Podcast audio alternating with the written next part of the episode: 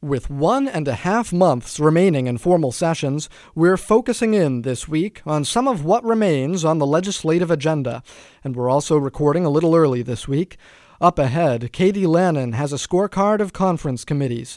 Andy Metzger has the latest on so called grand bargain talks around the minimum wage, paid leave, and the sales tax. Mike Norton looks at housing and land use legislation, and Colin Young talks about the House health care bill out this week. That's ahead on State House Takeout. The hour to which the podcast adjourned having arrived, the podcast is now in order. Let's gather in for this week's State House Takeout with the reporters on top of Beacon Hill at the State House News Service. Here's Sam Doran. For about a year now, since they rejected Governor Charlie Baker's package of healthcare reforms, lawmakers have been talking about addressing costs in the healthcare system on their own. And this week, we finally got a peek at the House's plans. So, Colin Young, is the legislature poised to check healthcare off its end of session priority list? That's the plan, Sam. And uh, like you said, that's really been the plan going back about a year when uh, Governor Charlie Baker sent uh, a series of math- MassHealth reforms to the legislature, and lawmakers said essentially, thanks, but no thanks. We'll come up with our own way to do this. The Senate passed its version of this health care bill uh, back in early November. Uh, and since then, uh, we've been waiting to see how the House is going to approach the same issue. Uh, this week, the, the bill came out of the uh, Healthcare Financing Committee and uh, went to the House Ways and Means Committee. We expect that the House is going to take this bill up next week. Amendments on it are due at 5 p.m. on Friday. Uh, and one thing to watch here remember, this year all conference committees have to be started by July 17th. And this is an issue that almost certainly will have to be conferenced. Uh, the Senate added a whole lot to its bill uh, through amendments on the floor. The House may do the same. They take different approaches uh, in the underlying bills, anyways. Uh, so we expect that the House will try to get this done before July 17th and get it into conference. And we will probably see it again right at the end of session at the end of July. What are some of the differences that the House and the Senate might have to iron out at the end of session? Yeah, one of the things to keep an eye on is uh, the ways that the ways that these bills attempt to shrink the gap between the rates paid to the most expensive, larger hospitals and the lower paid community hospitals. Uh, the Senate, in its bill, uh, agreed to set a floor for hospital payments from insurers uh, at 90% of the statewide average. Uh, the House takes a different approach altogether. Uh, so that will be one uh, area where, uh, for sure, the two branches will have some disagreement. Colin, this bill includes $450 million in new assessments. Uh, who would be paying these, and what do they think of all this? Yeah, those are one time assessments that would be charged uh, in 2019. Uh, and the assessments would be charged to commercial insurers and certain acute uh, hospitals that have uh, uh, more than $750 million in total assets.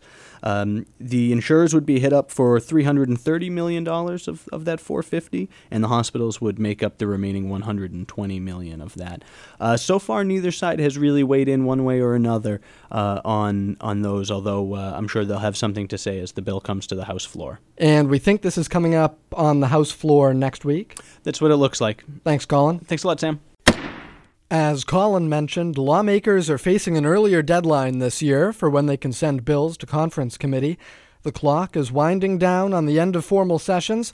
Katie Lannan, what does this hold for the next few weeks? Yeah, so under a rules package that was agreed to last year by Speaker DeLeo and former Senate President Rosenberg, there is a new July 17th deadline in effect for the very first time this year for sending bills to conference committee. Now, it's not a deadline for when they report out of conference committee. It's just when the conference committee must be formed. So that means we could still see a situation like we saw late on the night of July 31st, 2016, when three separate major bills emerged from conference after 10 p.m.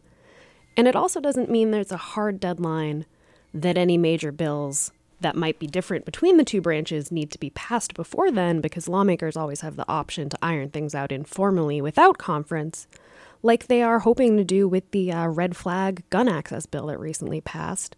There's been indications they're hoping to do that without a conference committee, which uh, Governor Baker has said is usually code for lawmakers wanting to move something along quickly. And there are four bills in conference committee right now. Uh, where do those stand? Well, it is always hard to say for sure, Sam, because conference committees typically meet privately after their kind of initial introductions. Right. The the bill that's been in there the longest is the short-term rental bill. That went to conference in April. They might have a slight push this week to get that out um, because the Boston City Council voted Wednesday to tackle their own local reg- regulations for that industry. We could see the budget, the biggest of them all, um, that $41 billion spending plan, uh, emerge first out of the four, given that the new fiscal year is right around the corner, that July 1st start. They have really 30 days less of a deadline than, than any other legislation on that one. And then we saw a new conference committee formed just this week for the civics education bill. And there is one more that's the uh, data protection security freeze bill inspired by the Equifax breach. That's been in conference since May, and it's helmed by chairs who really have differing visions for what that bill should be. So it'll be interesting to see if and when that one comes out. Thanks, Katie. Appreciate it. Thanks, Sam. The talks in search of a so called grand bargain were somewhat pulled out from the back room this week. These are the conversations in search of a deal on the minimum wage, paid family leave, and the sales tax. Now, Andy Metzger, how has this week shifted the tenor of these discussions? Well, for one, they've gotten louder. Uh, these negotiations had been held behind closed doors, but last week, uh, Raise Up Massachusetts, which is behind two of those proposals uh, regarding the minimum wage and paid leave, they wrote a letter, and uh, in the letter, they complained about what they said were demands from the Retailers Association of Massachusetts. So the curtain has been a little bit lifted, and this week it it, it did just get louder. Uh, Raise Up um, uh, joined a protest that uh, they chanted outside of the Retailers Association offices in Boston on Monday, and then they went down to an intersection in Post Office Square and shut it down by uh, sitting down in it. Uh, they rallied on Tuesday and on Wednesday. And meanwhile, uh, Rick Lord, the president of the Associated Industries of Massachusetts, which has a very different viewpoint um, than Raise Up, uh, estimated that it would cost around a $10 million apiece to defeat the minimum wage and paid leave proposals if they make it to the ballot. And what deadline are these negotiators looking at for figuring out if they're going to go onto the ballot? Well, there's two ways of looking at it. July 3rd is is their deadline for deciding whether to put a question on the ballot. Um, and what if they reach a deal on the 4th of July? Well, there's some precedent for that. Uh, a few years ago in 2012, the Right to Repair Coalition came to an agreement with the automakers um, after that deadline. And then the Right to Repair ballot question was on the ballot and it passed into law. And afterwards, lawmakers went back in and and uh, changed it back to the uh, negotiated agreement. Of course, that was with a pretty niche issue, auto repair. If this is about minimum wage or paid family and medical leave, you could imagine the public maybe uh, not taking that sitting down. Um, That's a good caveat. goes down. Uh, thanks, Andy. Thank you, Sam. There's been a lot of talk about rising housing prices in Massachusetts this year. Mike Norton, what's the status of efforts on Beacon Hill to deal with what some people are calling a crisis? Thanks, Sam. People are certainly trying to make housing production an issue in these last few weeks of the session. It's expensive to buy or rent in Massachusetts, in part due to an inventory that analysts say just hasn't grown fast enough over the years to accommodate growth. Now, the problem on Beacon Hill is that when you mention the word zoning, people just start to drift off and lose focus because it's so complicated. And it's getting really messy now because the clock is ticking toward July 31st and neither branch has taken any action. Governor Baker has a bill to lower the threshold for zoning changes to majority support down from two thirds. Now, his team says this will significantly boost housing production.